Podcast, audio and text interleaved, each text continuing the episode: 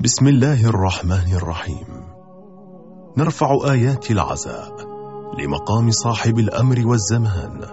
عجل الله تعالى فرجه الشريف. في مصاب جده الإمام الحسين عليه السلام. شبكة المنير تقدم.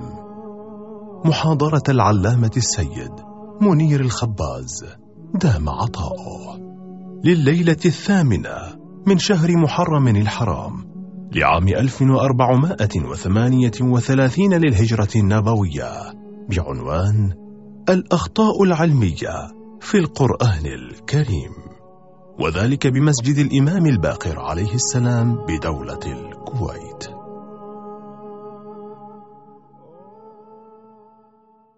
صلى الله وسلم عليك يا رسول الله. وعلى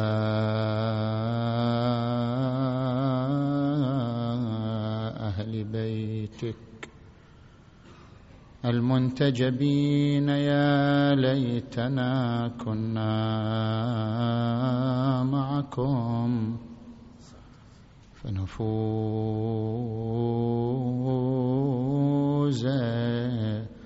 فوزا عظيما.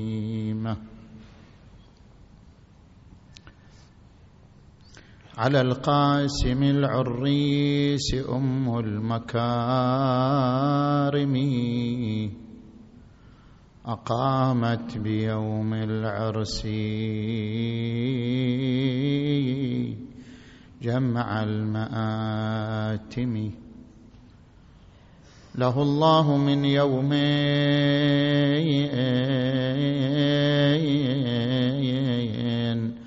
على الخلق أي ومن. ولا سيما السادات من آل هاشمي لقد جمعت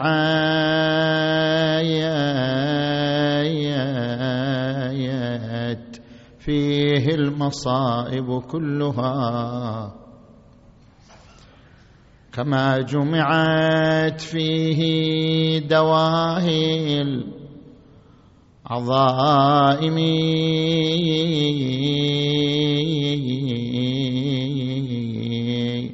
ففيه زرافات الزفاف كتائب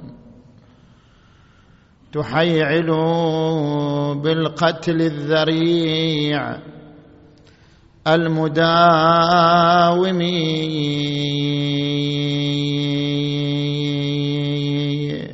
وفيه خضاب العرس فيض الدماء. ولا نثار به إلا نثار الجمايا.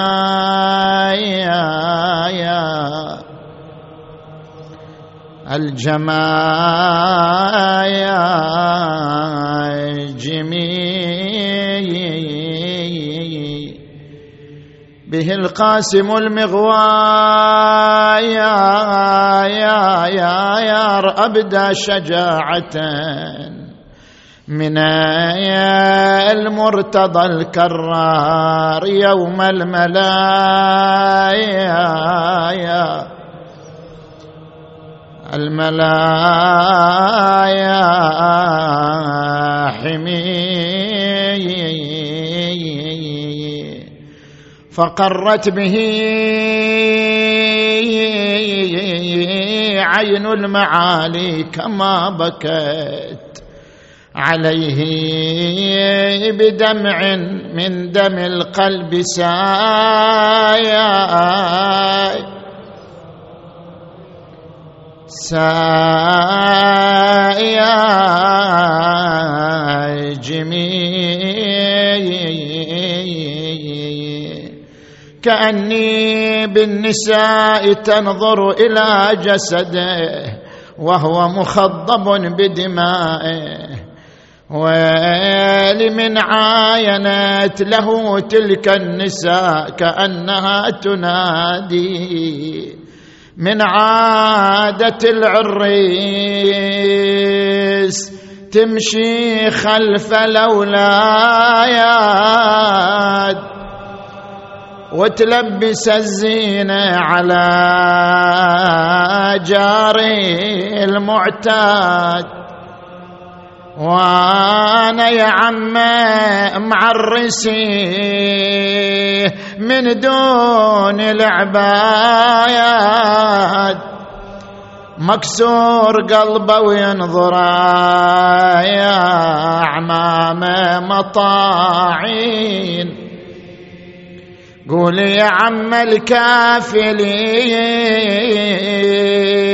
ينهض بهمه يا يا يستنهض أولاد اخوته وأولاد عمه يا يا يا زفون جاسم بالهنايا وينكشف غمايا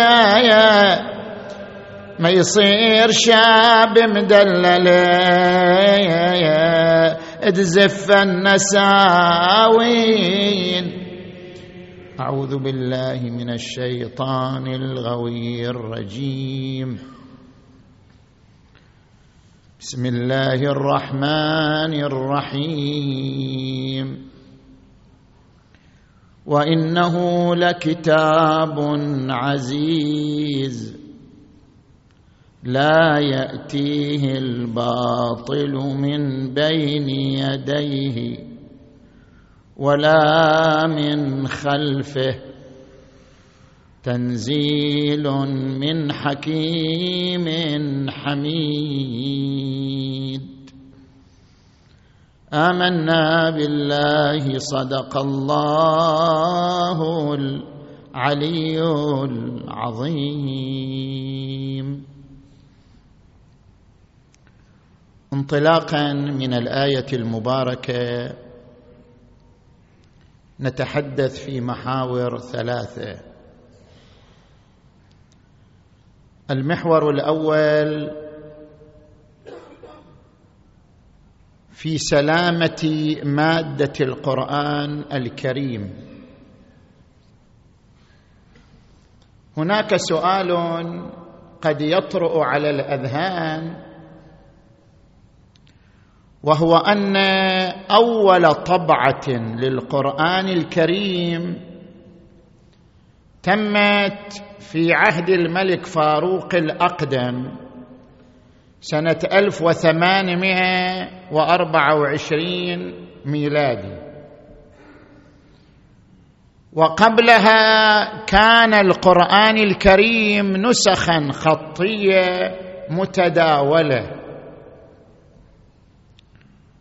فالسؤال يأتي من أين نحرز أن النسخة التي بين أيدينا الآن من القرآن الكريم تتطابق مع النسخة التي كانت موجودة في زمان النبي المصطفى صلى الله عليه وآله أو على الأقل كانت موجودة في القرن الهجري الأول.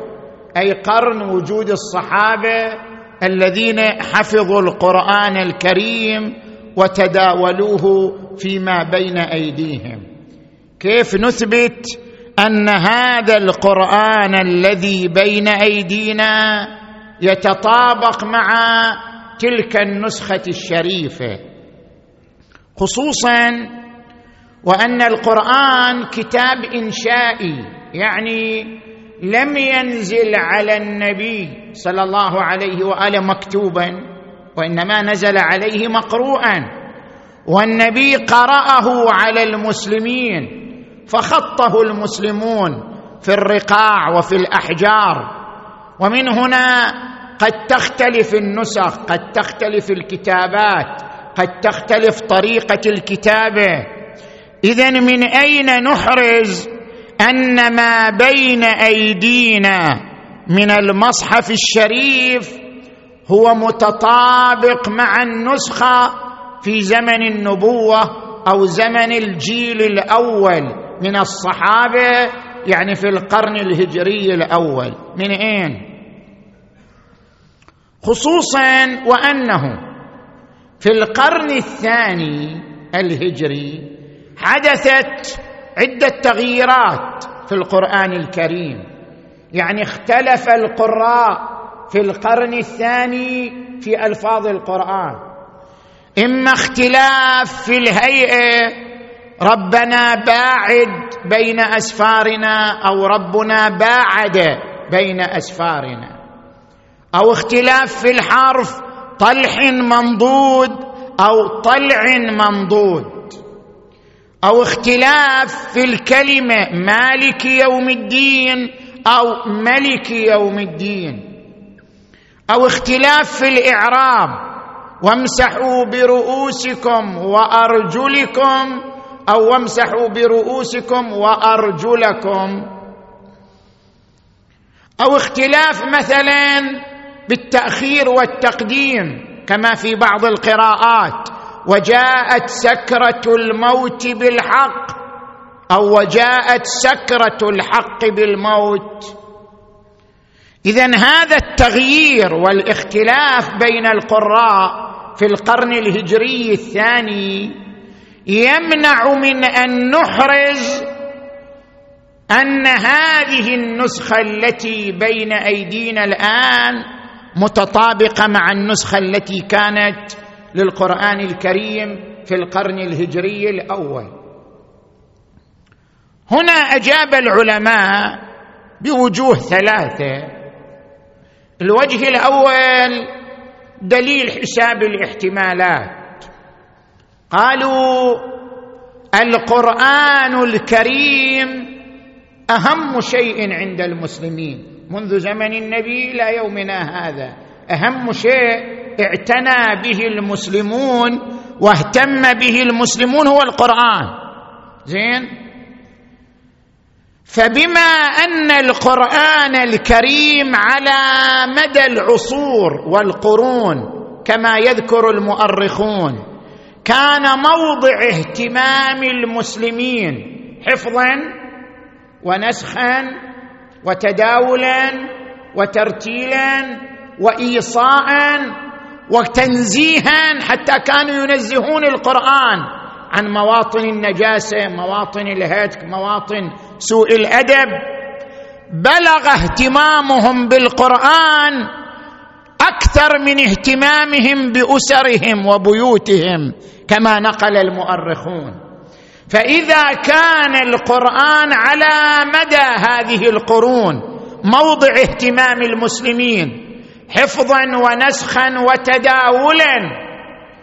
فمن البعيد جدا أن يطرأ تغيير على القرآن المس... على القرآن الكريم ولا يلتفت له عامة المسلمين في سائر البلاد الإسلامية لا في العراق ولا في الشام ولا في مصر ولا في الجزيرة العربية ولا في غيرها. هذا احتمال جدا موهوم احتمال اثنين بالألف. احتمال مثلا آه واحد بال مثلا بالخمسمائة مثلا. احتمال جدا موهوم. لو طرأ أي تغيير على القرآن مع شدة اهتمام المسلمين بالقرآن لكتب عن ذلك وسجل ذلك وتتبعه المسلمون لشدة اهتمامهم بالقرآن.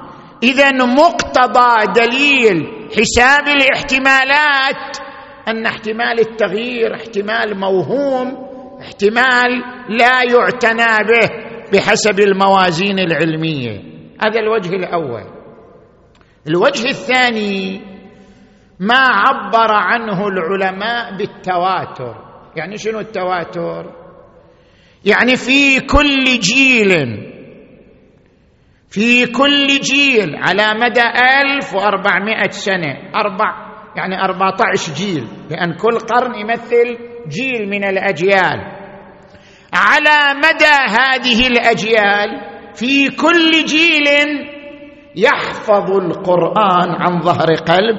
عدد كبير من المسلمين يمتنع تواطؤهم على الكذب. فإذا كان في كل جيل يحفظ القرآن بعدد كبير وكذلك ينسخ بعدد كبير من النسخ. اذا هذا العدد وهو وجود مئات في كل جيل يتداولون القرآن حفظا ونسخا يمتنع تواطؤهم جميعا على الكذب والغش. يعني يعلمون بأن هناك تغييرات ومع ذلك يغضون النظر عنها ويمشونها إلى أن تكون غشا على الأجيال الآتية. هذا ممتنع. التواتر هو عبارة عن إخبار عدد كبير يطمئن بعدم تواطؤهم على الكذب والغفلة والخطأ. وهذا ما حصل بالنسبة إلى القرآن الكريم. نجي إلى الوجه الثالث. أنا أرى هذا الوجه الثالث أهم الوجوه. التفت لي جيدا. هذا الوجه هناك مؤسسة موجودة في المملكة في المنطقة الشرقية. دخلت مع هذه المؤسسة شخصيا بنفسي. وزرت إسطنبول وزرت برمغهام في إنجلترا وزرت برلين في ألمانيا. تتبعا لهذا الموضوع. الذي يفيد ويجدي في أننا نثبت تطابق النسخة الموجودة بين أيدينا مع النسخة التي كانت في القرن الهجري الأول والتي كانت بمرأى ومسمع من الصحابة الجيل الأول من الصحابة. زين علي عليه السلام وأمثاله حفظا ونسخا. الذي ينفع أن نثبت وجود نسخة خطية منذ ذلك؟ العصر. إذا استطعنا أن نحصل على نسخة خطية من ذلك العصر يعني من القرن الهجري الأول ونطابق تلك النسخة مع القرآن الذي بين أيدينا ونرى التطابق بين النسختين حينئذ يكون هذا الدليل دليلا دامغا واضحا على أن القرآن لم يخضع لتغيير أو تحريف أو تبديل. وهذا ما سعت هذه المؤسسة لأجله. فعلا. في جامع أو قصر السلطان سليمان باسطنبول توجد نسخة. في جامعة برمغهام في إنجلترا توجد نسخة. في ألمانيا أيضا توجد نسخة. قام عليها آه، المستشرق منغانا كان يريد أن يصل إلى تحريف أو غمز في القرآن فما استطاع. إلى أن وصلوا إلى نسخة.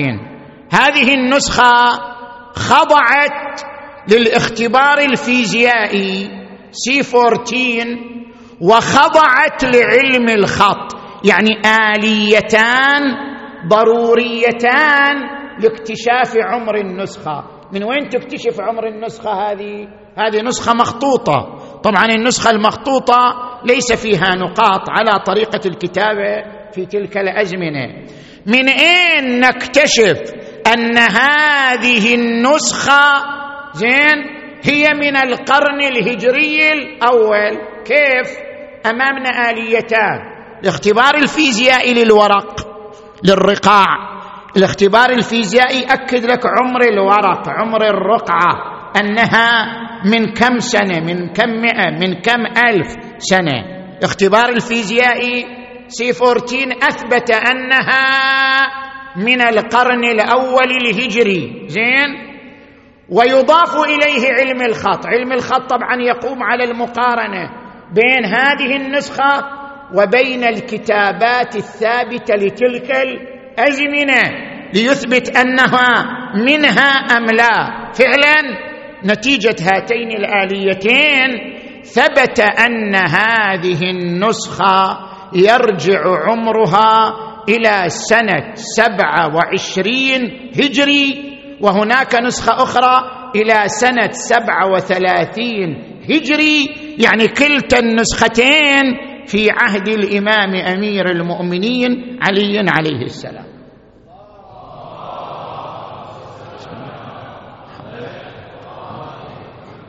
طبعا هناك حادث ما عندنا عليه دليل قوي ما زلنا في جمع الأدلة أن النسخة بخط علي عليه السلام نفسه. لأنها تتشابه مع الخطوط المنسوبة إليه صلوات الله وسلامه عليه وآله. وأما اختلاف القراءات يعني ملك ومالك وطلح وطلع ومثلا أرجلكم وأرجلكم هذه لا تضر بسلامة المادة لأنها لا تغير من جوهر المادة. يبقى جوهر المادة سليما منزها عن التحريف والتغيير. وإن كان هناك اختلاف بسيط في القراءات هذا الاختلاف البسيط لا يضر بقطعية سلامة المادة القرآنية. زين. نجي الآن إلى المحور الثاني لا أطيل عليكم حتى لا ناخذ وقتكم. المحور الثاني في هوية القرآن الكريم. هوية القرآن الكريم. نحن ذكرنا أن القرآن كتاب إعجازي وأقمنا على ذلك الدليل في محاضرة سابقة. نريد أن نقول ليس إعجاز القرآن في بضع آيات تشير إلى قصة التاريخ. وليس إعجاز القرآن في بضع آيات تشير إلى بعض الحقائق العلمية أو بعض الحقائق التربوية لا. إعجاز القرآن في كونه كتاب هداية. لاحظ القرآن الكريم عندما يقول إن هذا القرآن يهدي للتي هي أقوى. اذا هوية القرآن أنه كتاب هداية. فأين إعجازه؟ إعجازه في هذه الهوية في كونه كتاب هداية. لأن الهداية هداية الإنسان فردا ومجتمعا تتوقف على عدة عناصر. عنصر تاريخي عنصر تربوي عنصر قانوني عنصر علمي عنصر بلاغي. لذلك جمع القرآن هذه العناصر المختلفة الدخيلة في تحقيق الهداية. هنا تكمن هوية القرآن هنا يكمن إعجاز القرآن. إعجاز القرآن في جامعيته لهذه العناصر كلها الدخيلة في تحقيق هدفه ألا وهو هدف الهداية. زين. بعد أن نفهم هذا نجي إلى المحور الثالث. نسب إلى القرآن الكريم المحور الثالث في سلامة القرآن عن الأخطاء المنسوبة إليه. نسب إلى القرآن الكريم مجموعة من الأخطاء. قال القرآن وقع في عدة أخطاء. ما هي الأخطاء التي نسبت إلى القرآن الكريم؟ هذه الأخطاء على عدة أقسام. التفت لي جيدا. قسم منها أخطاء تتعلق بالخلق. شلون تتعلق بالخلق؟ نجي لهاتين الآيتين. الآية الأولى قوله عز وجل ومن كل شيء خلقنا زوجين لعلكم تذكرون. قالوا هذا خطأ لأن البكتيريا ما لها زوجان صنف واحد. كيف القرآن الكريم يقول ومن كل شيء خلقنا زوجين زين الجواب. اولا بعض العلماء حمل الزوجية مو على الذكر والأنثى حملها على السالب والموجب. لا يوجد كائن حي لا يحمل في طياته عنصرين سالب وموجب زين؟ وثانيا لو أغمضنا النظر عن هذا الجواب الآية لا تتحدث عن كل شيء في الكون. الآية تتحدث عن شيء مخصوص وهو شنو؟ وهو عالم النبات. لأن القرآن يفسر بعضه بعضا كما ورد عن الإمام أمير المؤمنين علي عليه السلام اضربوا القرآن بعضه ببعض. يعني القرآن يفسر بعضه بعضا. زين. يقول في آية وأمطرنا عليهم مطرا فساء مطر المنذرين ويقول في آية أخرى أمطرنا عليهم حجارة من سجيل هذه الآية تفسر تلك الآية. شنو المطر الأول؟ السيء هو مطر حجارة من سجيل. الآن أقرأ لك. هذه الآية التي قرأناها ومن كل شيء خلقنا زوجين لعلكم تذكرون. اقرأ ما قبلها. والسماء بنيناها بأيد وإنا لموسعون. والأرض فرشناها فنعم الماهدون. ومن كل شيء خلقنا زوجين لعلكم تذكرون. فرش الأرض وتمهيدها يتناسب مع شنو؟ مع الزراعة والنبات. والأرض فرشناها فنعم الماهدون. يعني هيأناها تربة خصبة للزراعة والإنبات. هذه قرينة على أنه ناظر لقسم من الأشياء. زين؟ ارجع إلى الآية الأخرى التي تتشابه تماما مع هذه الآية وتصرح بالنبات. اقرأ قوله تعالى.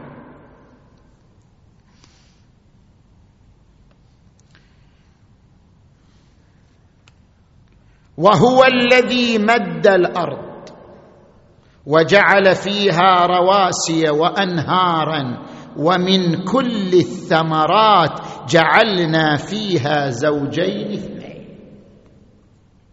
نفس السياق. مد الأرض فرش الأرض. جعل فيها رواسي وأنهار. ثم حدد الزوجين من وين؟ من الثمرات. ومن الثمرات جعلنا فيها زوجين اثنين. اذا المراد ومن كل شيء خلقنا زوجين يعني ومن كل شيء من النباتات التي تمت بتمهيد وفرشها ومدها. كما يظهر من الجمع بين الآيات الكريمة. زين هذه الآية الأولى. الآية الآية الثانية تتعلق بالإنسان. فلينظر الإنسان مما خلق. خلق من ماء دافق يخرج من بين الصلب والترائب. إنه على جمعه لقادر. قالوا هذا خطأ. ليش؟ لأن الماء الذي يتكون منه الإنسان يعني المادة المنوية ما تخرج من بين الصلب والترائب. الصلب هو عظام الظهر والترائب عظام الصدر. هذه المادة ما تخرج بين الصنفين من العظام. هذه المادة تخرج من جهة الأعضاء التناسلية شو علاقتها؟ بالخروج من بين هذين العظمين. هذا خطأ علمي في القرآن. يخرج من بين الصلب والترائب. زين. ما هو الجواب؟ هنا جوابان. الجواب الأول أن نظر القرآن لما يتكون منه الماء مو لنفس الماء. يعني الماء طبعا الإنسان ما يتكون من المادة المنوية واحدة. يتكون من النطفة الملقحة يعني المادة المنوية مع من الحويمن والبويضة. من المادة الملقحة من الحويمن والبويضة وليس من المادة المنوية وحدها. زين. بما أن الإنسان يتكون من هذه بويضة الملقحة اذا لازم نرجع لأصل المادة المنوية وأصل البويضة.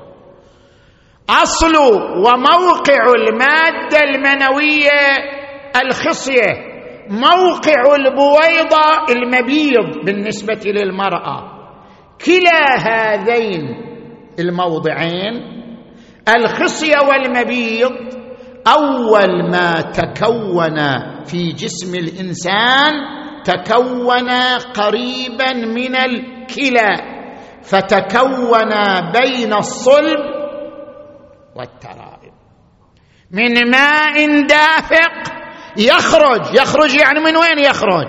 يعني يخرج من منبعين خصية والمبيض. وهذان المنبعان في أول تكونهما ونشئهما.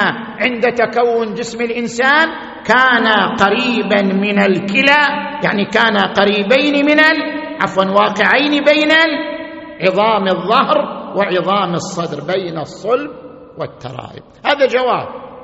الجواب الآخر أن الضمير ما يرجع للماء يرجع للإنسان.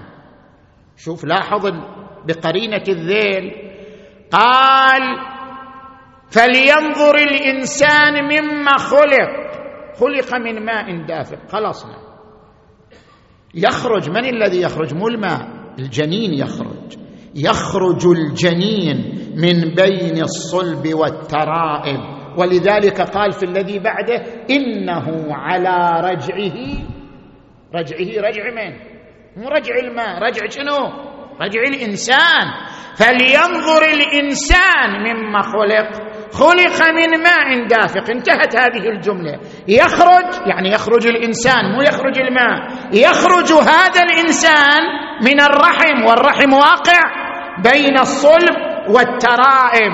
ولذلك قال تعالى في الآية التي بعده إنه على رجعه يعني رجع الإنسان لقادر يوم تبلى السرائر. زين. هذا القسم الأول ما يتعلق بالخلق. نجي للقسم الثاني وهو ما يتعلق بالسماء. عفوا عندي آية ثالثة قبل أن أنتقل إلى تلك الآية. هذه الآية وهي قوله لقد خلقنا الإنسان من سلالة من طين ثم جعلناه نطفة في قرار مكين فخلقنا النطفة علقة فخلقنا العلقة مضغة فخلقنا المضغة عظاما فكسونا العظام لحما ثم أنشأناه خلقا آخر فتبارك الله أحسن الخالقين. تجي إلى الآية نفسها فخلقنا المضغة عظاما. بعضهم قال هذا خطأ. لأن هذا قاعد يقول العظام خلقت اولا ثم جاء اللحم فخلقنا المضغة عظاما فكسونا العظام. هذا خطأ علمي. لأن تشكل أعضاء جسم الإنسان هذا التشكل جاء متزامنا وليس متتاليا. فبما أن الجسم تشكلت أعضاؤه بشكل متزامن فتشكلت العظام وتشكل اللحم في زمن واحد لا أن بينهما تتاليا وتدرجا. وبالتالي المفروض القرآن الكريم يقول فخلقنا النطفة علقة فخلقنا العلقة مضغة فجعلنا في المضغة عظاما. ويقول فخلقنا المضغة عظاما فكسونا العظام لحما. هذا خطأ علمي في القرآن الكريم.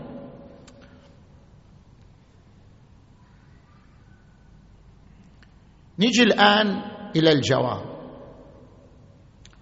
الدكتور محمد الديب أستاذ قسم الجراحة في جامعة جدة هو بحث حول هذه الآية المباركة وتوصل إلى الجواب عن هذا السؤال عن هذا الإشكال.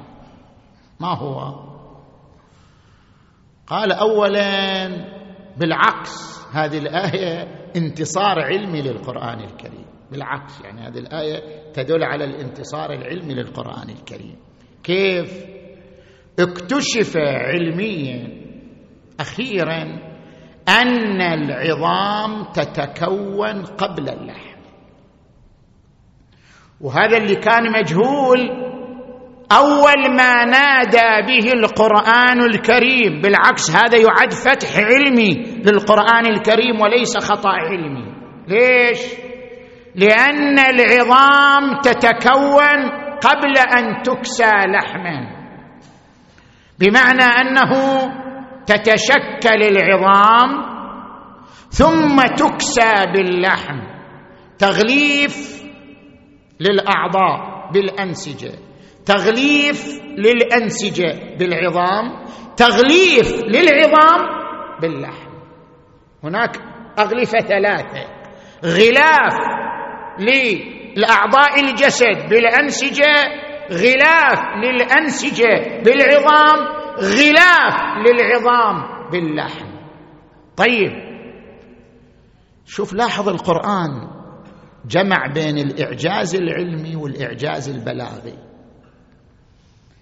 الإعجاز العلمي نبه على أن بين المرحلتين يعني مرحلة العظام ومرحلة اللحم في تدرج. هذا الإعجاز العلمي. ولم يسبقه كتاب قبل ذلك. زين؟ والإعجاز البلاغي. التعبير. إذا التدرج سريع يعبر بالفاء. إذا التدرج بطيء يعبر بثم. لقد خلقنا الإنسان من سلالة من طين. ثم ما قال فجعلناه. ثم جعلناه نطفة. لأن الإنسان اولا يأكل الغذاء. هذا الغذاء الناشئ من الطين يأكل الغذاء. ثم يتحول إلى بدنه ثم تتنشأ منه المادة المنوية. اذا القضية تأخذ فترة ليست متتالية بل متباطئة. لذلك عبر بثم ثم جعلناه نطفة في قرار فخلقنا النطفة علقة فخلقنا العلقة هذه كلها متتالية هي صحيح متدرجة لكن متتالية فخلقنا المضغة عظام فكسونا العظام لحما بعد أن تم الجسم إلى أن يصبح إنسان كامل يأخذ فترة ثم أنشأناه خلقا آخر. أيضا الأمر الثالث الذي يذكره هذا الدكتور يقول التعبير بالكساء تعبير علمي وبلاغي. انت اذا تلاحظ الكساء الكساء عبارة عن خيوط يلتف بعضها على بعض. الكساء يتكون من خيوط يلتف بعضها على بعض إلى أن يشكل ثوبا محيطا. نفس الهيئة تحصل لجسم الإنسان. نفس الهيئة. بمعنى أن الأعضاء تنشأ منها ألياف. وهذه الألياف التي تنشأ من الأعضاء تلتف فتكون الأنسجة ثم تلتف على بعضها فتكون العظام ثم تلتف فتكون اللحم. لذلك هذا النوع من التفاف ألياف الأعضاء وتشكيلها لجسم الإنسان متشابه مع الكساء. لذلك عبر القرآن الكريم بالكسوة. ثم كسونا فكسونا العظام فكسونا العظام لحما. ولم يقل جعلنا على العظام لحما قال فكسونا العظام لحما. فجمع بين الإعجاز العلمي والإعجاز البلاغي. زين. نجي الآن إلى القسم الثاني من الآيات المباركات. التي نسب إليها الخطأ العلمي. التفت إلي جيدا. صلوا على محمد وآل محمد.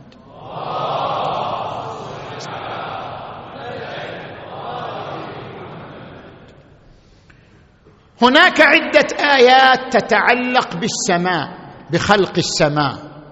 نسب إليها الأخطاء العلمية. اقرأ لك هذه الآيات. الآية الأولى قوله عز وجل الذي خلق سبع سماوات طباقا. ما ترى في خلق الرحمن من تفاوت؟ فارجع البصر. هل ترى من فطور؟ قالوا أول خطأ أن ما في سبع. هذا إحنا صعدنا ما شفنا سبع سماوات. طيب. وثاني خطأ قال طباق وما في أشياء. متطابقة يعني بينها طبقات خطأان علميان في الآية المباركة. زين الجواب. اولا السماء في القرآن تطلق على معاني. تارة يطلق السماء ويريد به المكان العالي. كما في قوله تعالى فمن يرد الله أن يهديه يشرح صدره للإسلام ومن يرد أن يضله يجعل صدره اقرأ ضيقا حرجا كأنما يصعد في السماء. هذه من الشواهد العلمية في القرآن. ما كان العرب تعرف أنه إذا الإنسان تجاوز الغلاف الجوي ما يقدر يتنفس نتيجة لنقص الأكسجين. صح لو لا؟ هذا ما كان يعرفه العرب. القرآن تكلم عنه. كأنما يصعد في السماء ومن يرد أن يضله يجعل صدره ضيقا حرجا. يضيق صدره يضيق صدره عن الهداية. كالشخص الذي لا يستطيع أن يتنفس لأنه صعد إلى السماء يعني إلى الأعلى. كأنما يصعد في السماء. هذا المعنى الأول للسماء. المعنى الثاني للسماء في القرآن الكريم يراد به الغلاف الجوي. اقرأ الآية. وجعلنا السماء سقفا محفوظا. شلون السماء سقفا محفوظا؟ يعني يريد بالسماء الغلاف الجوي المحيط بالأرض لأن هذا الغلاف الجوي يحفظ الأرض من خطر النيازك. لولا هذا الغلاف الجوي لاحترق ما على الأرض. كل يوم ثمانين نيزك ينزل على الأرض فيحرق ما عليها. زين. وأحيانا يعبر بالسماء القرآن الكريم ويريد بالسماء الفضاء كما في قوله تعالى يسبح لله ما في السماوات وما في الأرض. زين. إحنا بنختار هذا المعنى الثالث. الذي خلق السبع سماوات يعني سبع فضاءات. كل فضاء لا حد له. الآن العلم ما اكتشف لا أن العلم اكتشف الخطأ. هذا تعبير غير صحيح. يقول والله هذا خطأ علمي. العلم لم يكتشف بعد. العلم إلى الآن لم يكتشف أن للفضاء سبع. شنو؟ سبع طبقات سبع مدارات. لم يكتشف العلم إلى الآن لأن العلم اكتشف الخطأ. هذا بالنسبة إلى سبع سماوات. القرآن يقول نعم هناك فضاءات لا متناهية تقدر بسبعة. هذا يبقى حقيقة قرآنية إلى أن يكتشفها العلم. وأما كلمة طباق مو المراد بكلمة طباق يعني متطابقه طبقة فوق طبقة. طباق يعني متطابقة في الأنظمة. يعني نظام السماء الأولى كنظام السماء الثانية كنظام السماء الثالثة بدليل قوله ما ترى في خلق الرحمن من تفاوت. يعني الأنظمة واحدة. الذي خلق سبع سماوات. طباق يعني متوافقة في الأنظمة. ما ترى في خلق الرحمن من تفاوت. ثم ارجع البصر. هل ترى؟ من فطور. زين. هذه الآية الأولى. الآية الثانية قوله عز وجل.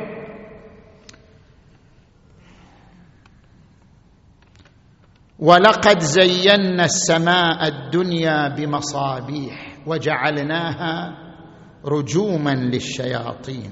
وقال في آية أخرى ولقد جعلنا في السماء بروجا وزيناها للناظرين وحفظناها من كل شيطان رجيم إلا من استرق السمع وقال إنا زينا السماء الدنيا بزينة الكواكب وحفظا من كل شيطان مارد. شنو الإشكال على الآيات؟ قالوا هذا القرآن قاعد يتكلم عن حكي العجائز هذا حكي عجائز سوالف العجائز يتكلم عنها القرآن. يقول القرآن الكريم أن المصابيح يعني النجوم أن هذه المصابيح ترجم. مصابيح هذه النجوم ما ترجم. اولا ما في شياطين حتى ترجمهم هذه النجوم. هذا كلام عجائز وثانيا لو فرضنا أن هناك ما يرجم الشياطين فالذي يرجم الشياطين هو الشهب وليس النجوم. النجوم والكواكب باقية في مكانها ما تتحرك. زين عفوا مو ما تتحرك. يعني باقية ما, ما تنزل على الأرض. النجوم والكواكب لا تهبط على الأرض كي تكون راجمة للشياطين. الذي يرجم الشياطين لو كان هناك شياطين هو الشهب. مو النجوم بينما القرآن يقول ولقد زينا السماء الدنيا بمصابيح مصابيح هي النجوم. وجعلناها رجوما للشياطين مع أنها لا ترجم الشياطين. الذي يرجم الشياطين هو الشهب وليس المصابيح والنجوم. فهذا خطأ علمي في القرآن الكريم. التفت إلي جيدا. مقتضى الجمع الآن أنا قرأت لك آيات ثلاث. مقتضى الجمع بين هذه الآيات الثلاث التي قرأناها. يريد أن يقول القرآن الكريم أن هذه المصابيح الكواكب الأجرام السماوية بالنسبة لأهل الأرض زينة وزيناها للناظرين. إنا زينا السماء الدنيا بزينة الكواكب. فبالنسبة لأهل الأرض زينة لكن بالنسبة لأهل السماء شنو؟ الذين هم الملائك. بالنسبة إليهم شنو؟ بالنسبة إليهم حفظ. هذه الكواكب زينة لأهل الأرض حفظ لأهل السماء. حفظ لأهل السماء من أي شيء؟ من تدخل شياطين الجن واستراقها أخبار الملائكة وأنباء الملائكة. العلم يقول هذه سوالف عجائز هذا خروج عن الميزان العلمي مو من حقك تقول أن هذا الأمر غير صحيح إلا إذا أقمت شنو؟ دليلا علميا على خطئه إذا أقمت دليل علمي على خطئه من حقك تقول هذا كلام قديم. أما إلى الآن لم يستطع العلم أن يثبت وجود شياطين من الجن ولا أن ينفي. ما في دليل ينفي ذلك. بما أنه ما في دليل ينفي ذلك. إذا نحن نمشي على منطق القرآن. أن هناك شياطين من الجن يحاولون بين فترة وأخرى أن يصلوا إلى هذه المنطقة منطقة السماء فيرجمون من الكواكب.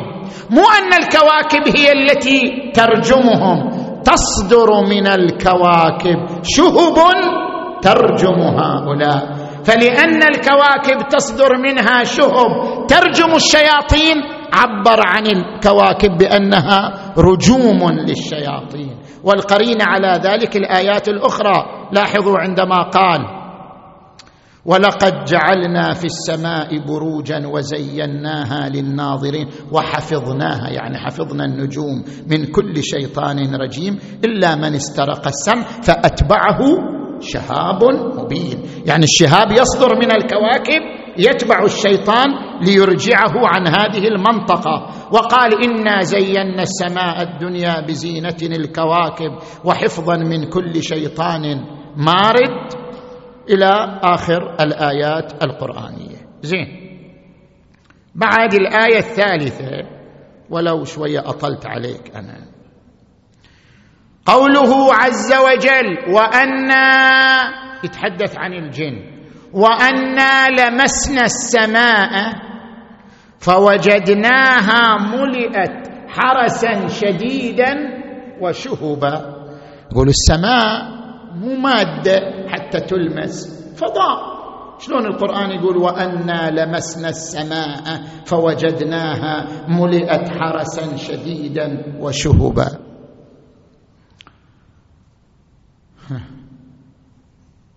اللمس لا يراد به المس بشنو باليد. القرآن الكريم عندما يقول قيل ارجعوا وراءكم فالتمسوا نورا. يعني شنو التمسوا؟ يعني امسكوه باليد. المراد باللمس التحصيل والنيل. كأن تقول عاشرت فلانا فلمست منه رجلا صالحا. يعني لمست منه رجلا صالحا؟ يعني بالمعاشرة وجدته رجلا صالحا. هذا معنى اللمس. اللمس يعني بمعنى الوجدان والتحصيل. عاشرت فلانا فلمست منه رجلا صالحا فلمست منه رجلا عالما. يعني وصلت إلى هذه الحقيقة. قيل ارجعوا وراءكم فالتمسوا نورا يعني حصلوا هذا النور. إنا لمسنا السماء يعني إنا وصلنا إلى منطقة فأدركنا هذه الحقيقة أن السماء ملئت حرسا شديدا وشهبا. حرس شديد هم الملائكة المقربون. زين. الآية التي بعدها والنجم إذا هوى ما ضل صاحبكم وما غوى. قالوا النجم ما يهوي. كيف يقول القرآن؟ والنجم إذا هوى. يا أخي هناك بعض النجوم أصغر من الأرض بمرات مرات. مو كل النجوم بحجم الأرض ولا كل النجوم أكبر من الأرض. هناك نجوم نيترونية أصغر من الأرض بأضعاف. وهذه النجوم قابلة لأن شنو؟ قابلة لأن تهوي وتسقط على الأرض. فالقرآن الكريم ما يقول وقع هذا الشيء إنما يتكلم عن القابلية ممكن أن يقع والنجم إذا هوى ما ضل صاحبكم وما غوى وما ينطق عن الهوى. بعد من الآيات والشمس تجري لمستقر لها ذلك تقدير العزيز العليم. قال الشمس ما تستقر. شلون القرآن يقول والشمس تجري لمستقر لها. يعني تجري تجري تجري وبعدين تأخذ استراحة تنام لها شوية وترد ترجع تجري مرة أخرى. الشمس لا استقرار لها. هي في حالة شنو؟ دوران دائم. فلا يوجد استقرار كي يقول القرآن والشمس تجري لمستقر لها. الجواب. هل اللام هنا لام التعليل أو اللام هنا لام الغاية؟ وهذه فهم اللغة العربية لابد من دراسة. زين؟ هل اللام لام الغاية أم لام التعليل؟ تارة نقول بأن اللام لام الغاية يعني الشمس تجري يعني تبقى على صفة الجريان إلى أن ياتي يوم ينتهي هذا الجريان ويحصل شنو؟ استقرار. فهو يشير إلى الغاية النهائية. يريد يقول لكل حركة استقرار لكل حركة نهاية لا. الشمس تجري إلى أن يأتي يوم تستقر هذه الحركة وتنتهي وذلك اليوم يوم الختام يوم القيامة يوم المعاد. هذا إذا جعلنا اللام لام الغايه ويمكن أن تجعل اللام لام التعليل كما يقولون في موضع المفعول لأجله. مثل شنو؟ مثل الآيات التي قرأناها. إنا زينا السماء الدنيا بزينة الكواكب وحفظا.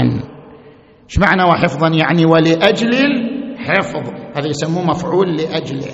والشمس تجري. تجري لأي شيء؟ لأي سبب؟ تجري.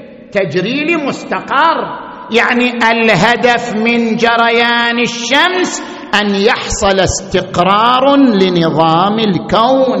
فاللام هنا لام التعليل وليست اللام لام الغاية. حتى يعد هذا خطأ علميا في آيات القرآن الكريم. زين. أيضا نجي إلى القسم الثالث والأخير. من الأخطاء التي نسبت للقرآن الكريم. قيل في القرآن الكريم خطأ في الإعراب. يعني ما يعرف يتكلم حتى يعني حتى على طبق اللغة العربية الصحيحة. لماذا؟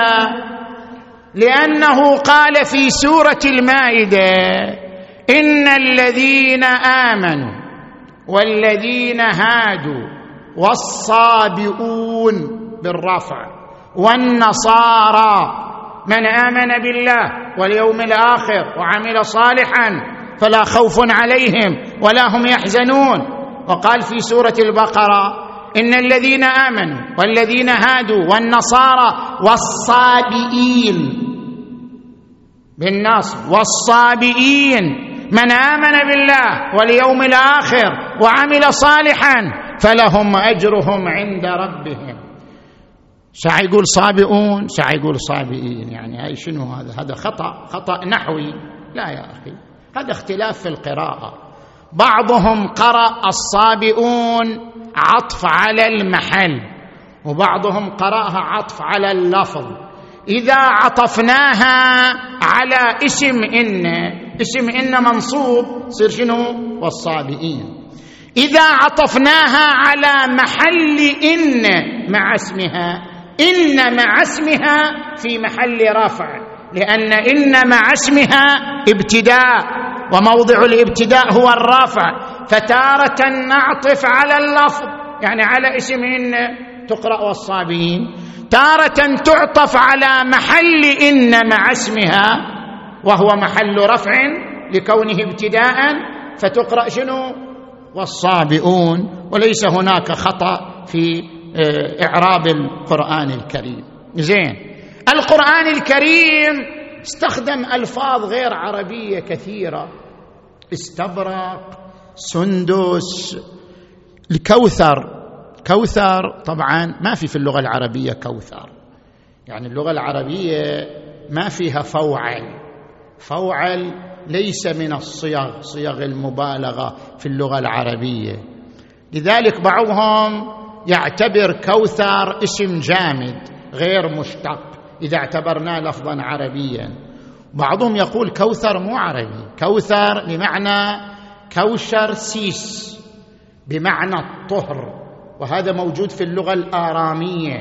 كوثر شيس بمعنى الطهر. إنا أعطيناك الكوثر يعني أعطيناك الطهر. هذا لفظ آرامي استخدمه القرآن الكريم. فليكن شنو المشكلة؟ لك المشكلة إذا القرآن يستخدم ألفاظ غير عربية معناه أن القرآن أخذ هذه الألفاظ من كتب العهدين من نسخ التوراة والإنجيل وأضافها لأنها ألفاظ غير عربية. زين. طبعا هذا الحج الذي يرتكب بلا دليل. هذه الألفاظ وإن كانت غير عربية. صحيح. لأنها لما كانت ألفاظ شائعة عند العرب. وإن لم يكن جذرها ولا أصلها عربيا. لكن لأنها كانت ألفاظ متداولة عند العرب استخدمها القرآن من أجل التفهيم وإيصال معانيها. أي مانع أن يستخدم القرآن لفظ غير عربي إذا كان أوضح في إيصال المعنى وأقرب لإيصال المعنى من اللفظ الموافق له بحسب اللغة العربية. طبعا هذا بحث واسع وأنا أطلت فيه وما ينتهي. حتى لو محاضرة ثانية ما يخلص. ما نسب إلى القرآن وما يدفع به هذه الأخطاء. بحث أطول من هذا البحث. ولكن بالمقدار الممكن تعرضنا لهذا البحث. القرآن الكريم كتاب صامت لا يمكن فهمه إلا بالرجوع إلى الكتاب الناطق. والكتاب الناطق العترة النبوية العلوية الفاطمية الحسنية الحسينية إني مخلف فيكم الثقلين. كتاب الله. وعترتي أهل بيتي. ما إن تمسكتم بهما لن تضلوا بعدي. ما تقدر أنت تفهم القرآن دون الرجوع إلى العترة؟ القرآن يقول والسارق والسارقة فاقطعوا أيديهما. كيف نحدد اليد؟ من أين نحدد اليد؟ نحددها من الكتف من المرفق من الزند. من أطراف الأصابع. نرجع إلى العترة العلوية لتحدد لنا ذلك. يوم يكشف عن ساق ويدعون إلى السجود. ما معنى الساق؟ يعني الله إلى ساق؟ اذا عند من يقدر نفهم القرآن حتى نرجع إلى أهله نرجع إلى مصدر علومه. بل هو آيات بينات في صدور الذين اوتوا العلم. وقال الإمام الباقر لقتاده ما ورثك الله من كتابه حرفا. علوم القرآن عند أهل البيت عليهم السلام. لكن الأمة لم تتعامل مع أهل البيت. كما أوصى النبي المصطفى ما إن تمسكتم بهما لن تضلوا أبدا. وإنما تعاملت مع أهل البيت بالإقصاء وتعاملت مع أهل البيت بالإهمال والإغفال بل اعتدى أجلاف الأمويين على عترة النبي المصطفى صلى الله عليه وآله ما ذنب أهل البيت حتى منهم أخلوا ربوعه تركوهم شتى مصائبهم وأجمعها فظيعة. فمغيب كالبدر ترتقب الورى شوقا طلوعه ومضرج بالسيف آثر عزه فأبى وأبى خضوعه ومكابد للسم قد سقيت حشاشته نقيعه. هكذا أهل البيت هذه هي مصائبهم وأعظم ذلك وأعظم ذلك ما جرى عليهم في يوم كربلاء. ماذا يهيجك إن صبرت؟ لوقعة الطف الفظيعة. أترى تجيء فجيعه بأمض من تلك الفجيعة حيث الحسين. على الثرى خيل العدا طحنت ضلوعه ذبحته آل أمية ضامن إلى جنب الشريعة ورضيعه بدم الوريد مخضب فاطلب رضيعة. نصرته تلك الصفوة رجالا صغارا كبارا شبابا. نصروه نصروا ابن بنت نبيهم طوبى لهم. نالوا بنصرته مراتب ساميه ومنهم القاسم بن الحسن الذي كان شعلة متوهجة من البطولة والفداء والتضحية. أقبل لعمه الحسين قال يا عم ويا مزيل الهم والغم. ائذن لي بمبارزة الأعداء.